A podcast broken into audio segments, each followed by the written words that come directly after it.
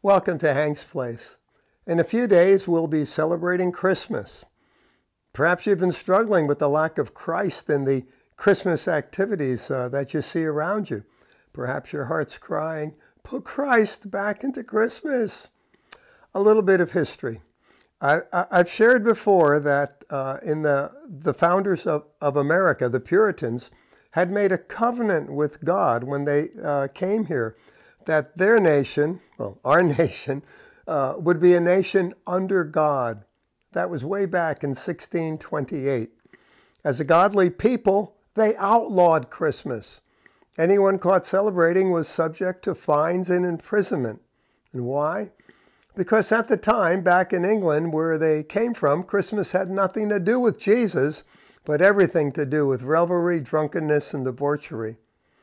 You see, Pope Julius I's efforts back in 350 AD to put Christ into the Saturnalia celebrations and make them a Christian celebration really hadn't take hold, didn't have much of a success.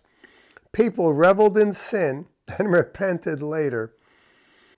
Fast forward. For over 200 years, Christmas was not celebrated in America. It was an ordinary day.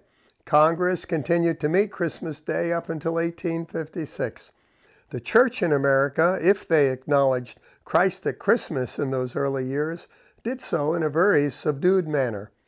Hank's Place number 320 has more about that if you want to tune into it. Christmas began changing in the latter 1800s and uh, became much more of a relaxed family and children time. But there really was no overt worship of Jesus. and that's the way it is even today. Uh, in, in fact, you may remember when atheists attacked Christmas trees in government places on the basis of separation of church and state a few years back, the Supreme Court ruled Christmas trees were part of a traditional holiday, not a religious one. Was God in that? It's a it's a thoughtful question. Well, this Christmas, though, don't let those atheists and those merchandising, greedy God deniers ruin your enjoyment of the holiday. What they do doesn't have to affect us, dear friend. We don't have to get bent out of shape when we see inflatable reindeer on our neighbor's roof. How about let's follow our heart and put Christ into our Christmas? How about we set an example of Christ in Christmas for others to follow? When our family was young, we often had a Jesus birthday cake and sang happy birthday to Jesus and gave thanks to God for sending a Savior. And we usually did that Christmas Eve.